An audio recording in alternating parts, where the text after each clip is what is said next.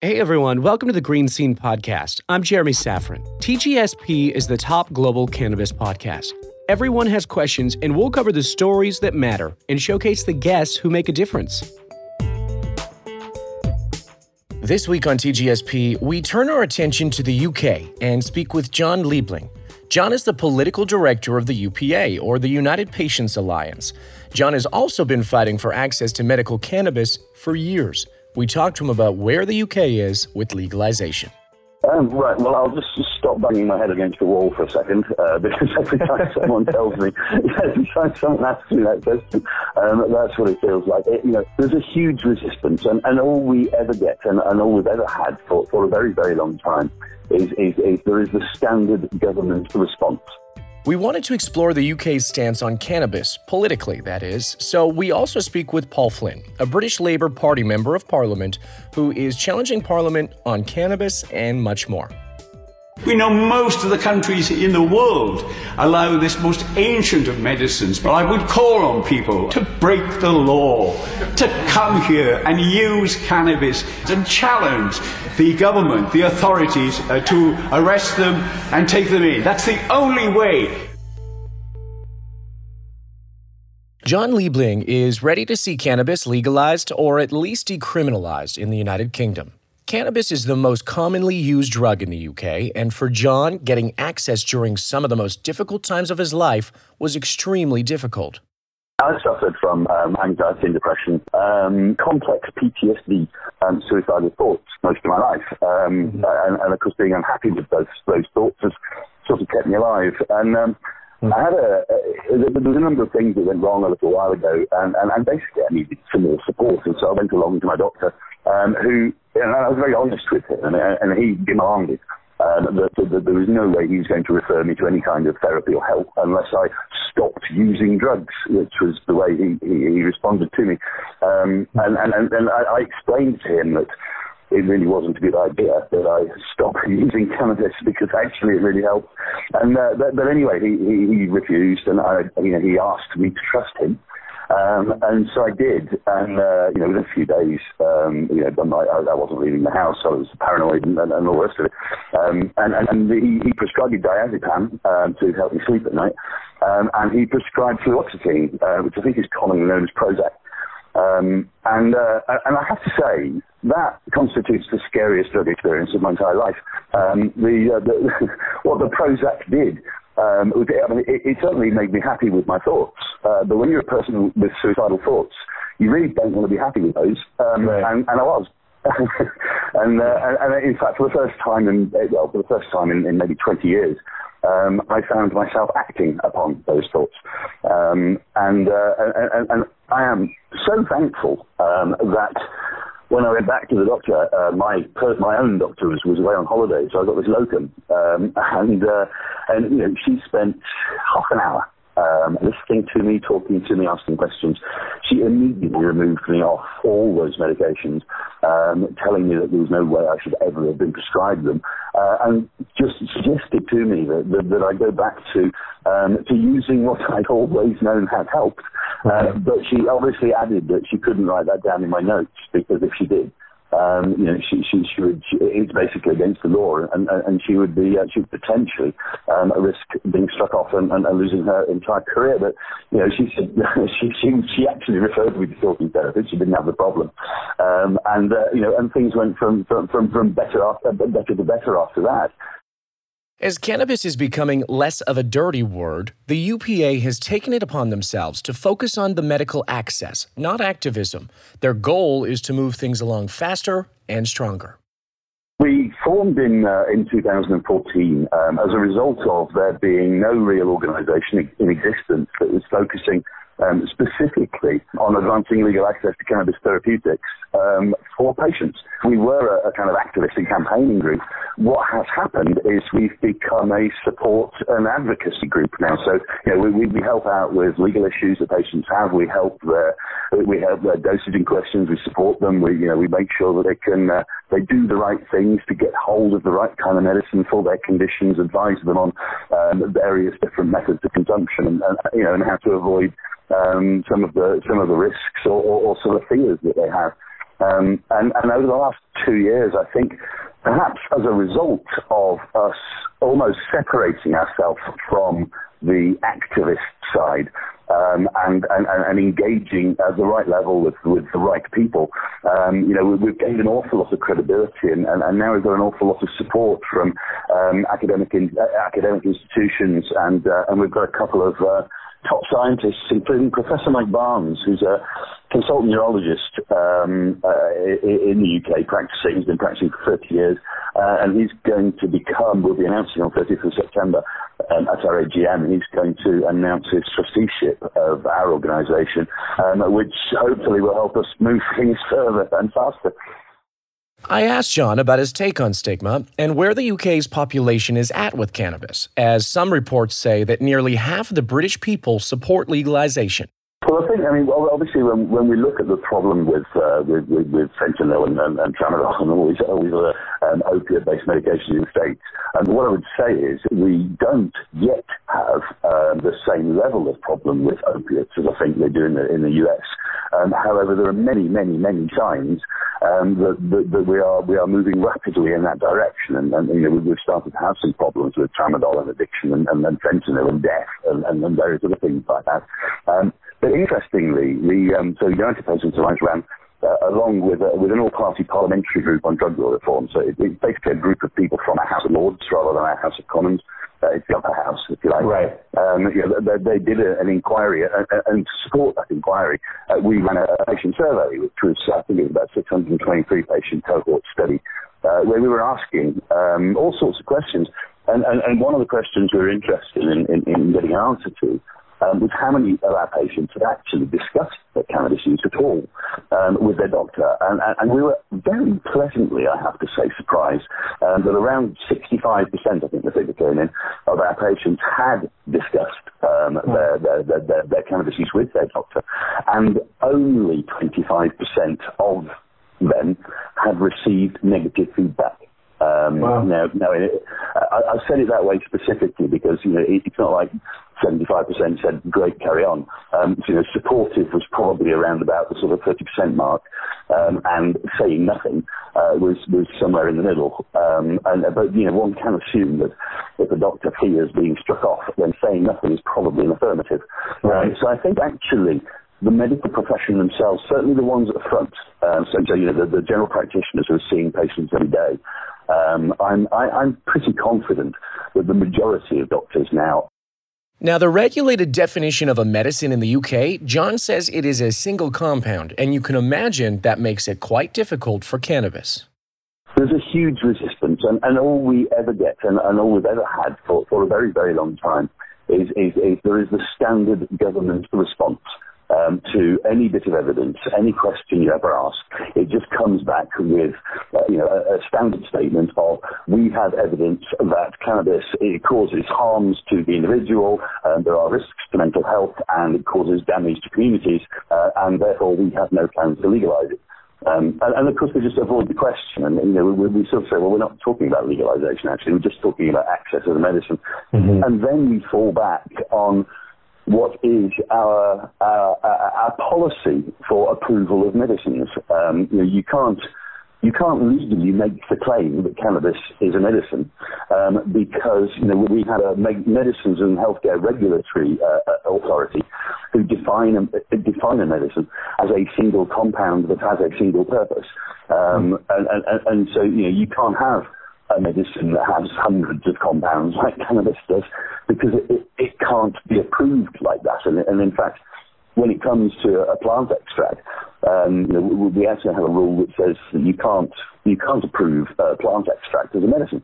Um, you, you, just cannot do it because uh, it, it, just would be wrong to have to uh, patent and, and, license such a thing. Um, which is why it was particularly frustrating uh, when a few years ago um, uh, the, the, the, one pharmaceutical company in the UK, which does have a license to produce a cannabis-based medicine, and that's how it's worded, and they submitted um, this product the MHRA as a combination of two cannabinoids, THC and CBD, in a one-to-one formulation with other inactive impurities. Um, now, we know that the other inactive impurities are all of the other cannabinoids and terpenes because it's full plant extract. Um, but that's not how they submitted it. And, and our, our own government um, made some little changes in law and to the Misuse of Drugs Act to allow that to go through. Um, you know, uh, so that they didn't have to change the law on cannabis to allow GW to market their product. As we've discussed on TGSP before, government officials are starting to realize that the public wants discussion around cannabis, and as such, some are campaigning on that change. We asked Jon about the different parties in the UK. We wanted to understand if there were any parties that were actually for cannabis reform. There are two, um, and, and, one is probably more effective, effective, effective than the other. I mean, the, the Green Party, as it happens, uh, ever since they formed in 1998, um, they have had the legalisation of cannabis in their manifesto since day one. Um. The other party that has always been interested in hearing and listening and, and has always been sympathetic um, was, is the Liberal Democrats, which, which is uh, which I don't think is is, is a coincidence when, when you consider the, um, the, the, the, what's been going on in Canada either. Um, you know, the, the, the Liberal Party um, have always been a, a rather more um, progressive party in, in, in, that regard. And in fact, in the last year, um, they are now the only party, um, other than the Greens, to, to have actually put it in their manifesto and used this as part of the most recent election promise uh, that hmm. they would uh, immediately address um, both the medical aspect and also the, uh, the, the, full regulation of, of, of, cannabis for adult use as well. The good side is we're now starting to see our Labour Party who are becoming a lot more interested. And, and, and, just recently we had um, a long-serving MP, uh, Paul Flynn MP, who's, who's kind of been in the House of Commons for about 35 years uh, and has been fighting this cause. And um, as a, as a, question that was asked in Parliament about two, three weeks ago, um, he stunned everybody uh, by literally in, in Parliament, so it's in Hansard, you can go and read it in, in the record, um, that he called for medical cannabis patients to come to Parliament and have uh, and act in, in, a, in a civil disobedience way and come and break the law, and he would join them.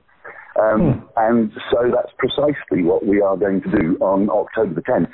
Um, he will be raising a medical cannabis bill um, and he already has, he believes, the support of a number of, of, of MPs.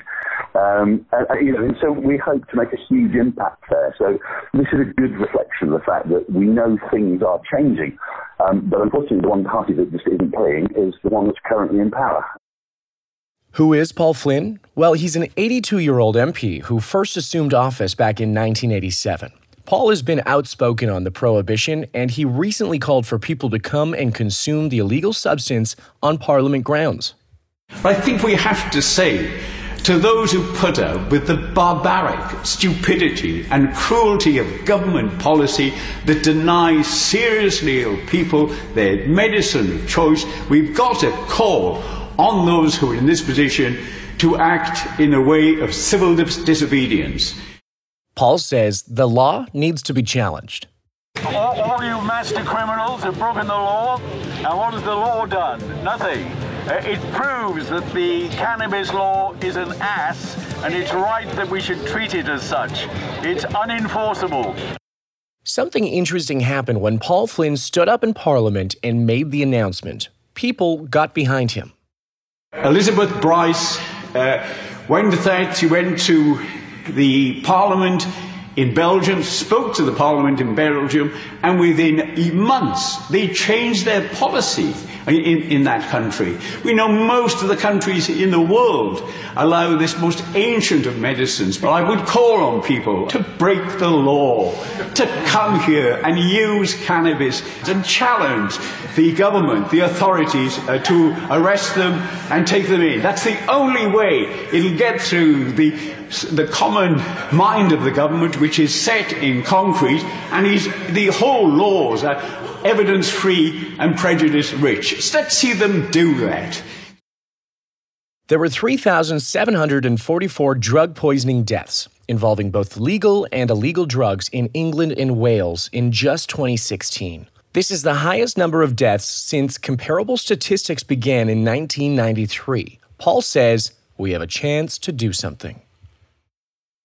I mean, I, I chair uh, an all party group here on the opioids, I mean, it, it's a huge problem, and we've, you know, we, we know the problem in the States at the moment. More people killed by the opioid drugs than killed in in gun crime and in traffic accidents. Mm. And we've, we, we're inheriting that here. There seems this acceptance that there are certain drugs that are medicinal and therefore safe and should be used uh, and certain drugs that are illegal and are terribly dangerous. And the reverse is often the truth. The dangerous drugs, I mean, the really worrying drugs now are the opioids, which are used for purposes or that, that are not for life-threatening diseases. Mainly, it's uh, uh, depression, anxiety, and uh, they, they, they're leaving people with a an addiction for life in many cases. Mm. But this is, I'd say, the you know my interests here. Uh, trying to persuade our country not to follow the dreadful example of America. But we, are against there, a commercial organization uh, selling these drugs, a huge increase in the cases of depression that alleged to take place. But we did have a campaign run by a group in this country who were a, a lobbyist group to popularize depression as an illness. Hmm. And this group was exposed as being entirely funded by the Pharmaceutical Society. But they've been hugely successful. And we have something like a 400, 500% increase in the number of people seeking medication for depression. And often the medicine is worse than the malady. It's the medicine uh, that gives them uh, an addiction. But that's a huge problem. I mean, we wandered off the subject, I know. But again, if if we had what, what we're terribly short of in the House of Commons here are people who think scientifically. Mm. Um, we've got a lot in the House of Lords, Rachel, the unelected House of Lords, distinguished former uh, scientists who could approach things in a sensible way. But I'm afraid the MPs are bullied and buffeted by what they read in the tabloid newspapers, and you get right. screaming, mocking MPs who want to. Uh, uh, take uh, a policy that can be proved to be to be working. I mean, we got the examples here in, in Europe, in Portugal, and in in Holland. For instance, yeah. Portugal decided to depenalize their drugs in 2001, and uh, the you know the number of deaths they have halved in a very short time, and they've saved huge amounts of money. Not, and they you know, they do work. They're practical.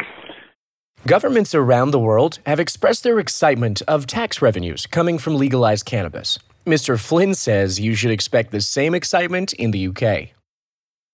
Well, well, I've called this bill the, the re-legalization of cannabis because it was legal in this country for a, a century um, before 73 as the tincture of cannabis could be used.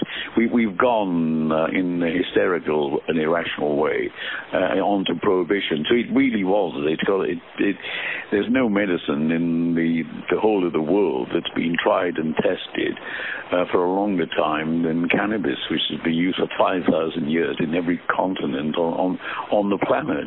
Now, if there's any uh, nasty side effects, it would have been apparent by that use. And we, we do understand it. Um, and I think there is both, both a commercial interest in it and, of course, a tax interest in it, which um, politicians should find irresistible.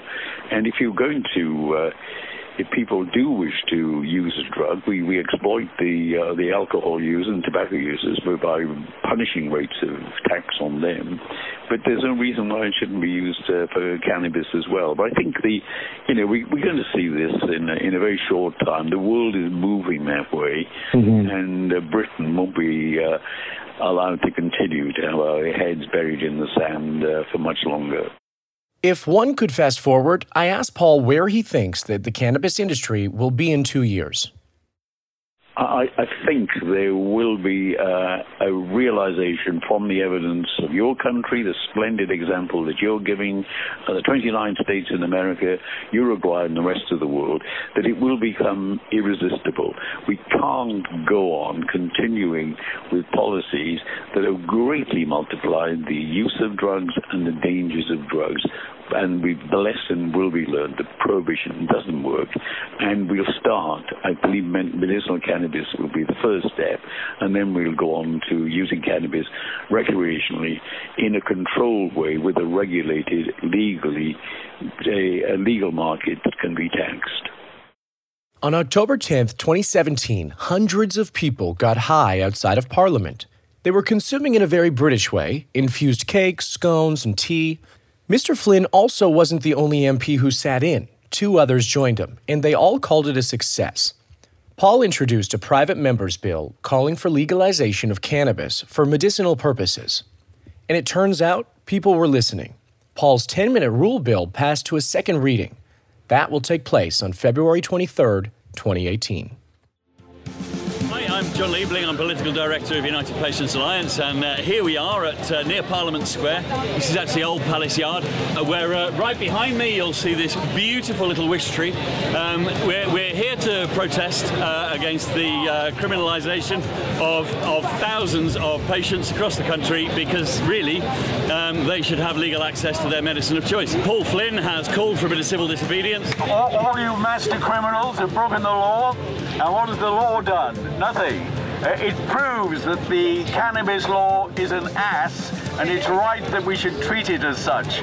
It's unenforceable. And so we're here, but we're being very civil about our disobedience. You'll see some tables and chairs because we had um, we had some uh, medicated tea and cakes earlier, uh, and we had uh, we had MP Paul Flynn, uh, a couple of other MPs. We, we, we've had a few come down and speak. They are, you know, suffering firsthand, and they're not allowed to you know, medicate themselves with cannabis, you know, and, and it's, it's criminal. It's criminal that it is criminal, to be honest with you. Obviously, it's an important issue, particularly for patients. An awful lot of patients suffer from chronic pain and uh, or, or, chronic conditions, which means they can't come and protest for themselves. And I've been told about five minutes ago by messenger that it has passed. Absolutely, all the ayes have it. There were no people saying no to it. Um,